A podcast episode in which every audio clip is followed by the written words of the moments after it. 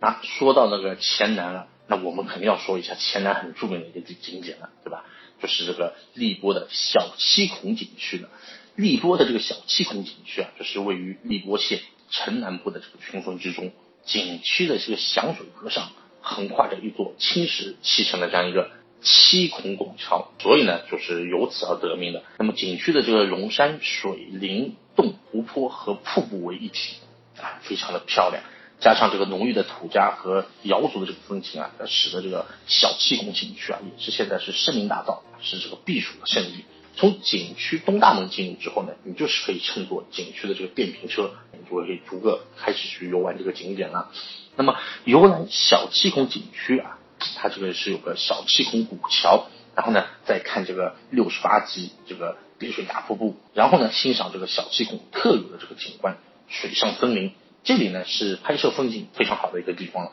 然后你继续向前，你就可以来到这个卧龙潭这个地方呢，就是很像九寨沟，就感觉上也是这种人间仙境的这样一个地方。再然后呢，嗯，就往再往下走的话，就是到这个压轴的这个景点了，就是鸳鸯湖。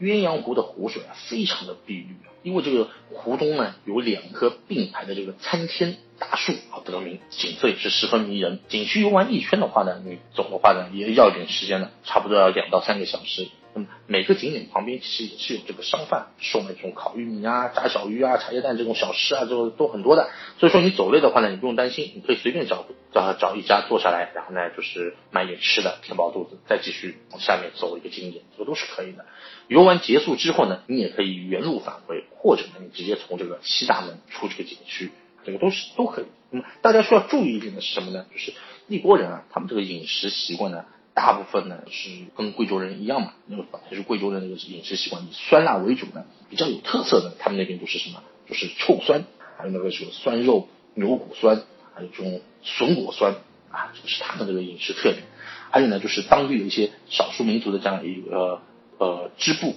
啊、染布刺绣啊，这些东西呢都是比较有特色的啊。现在的话呢，在一般的商店里啊，你是很难买到这样有特色的这些。织布啊，这些东西的，只有在这种赶集的集市上面，或者是农民自己家里面，你才能够真正淘到这种比较正宗的啊，这种纯手工制品。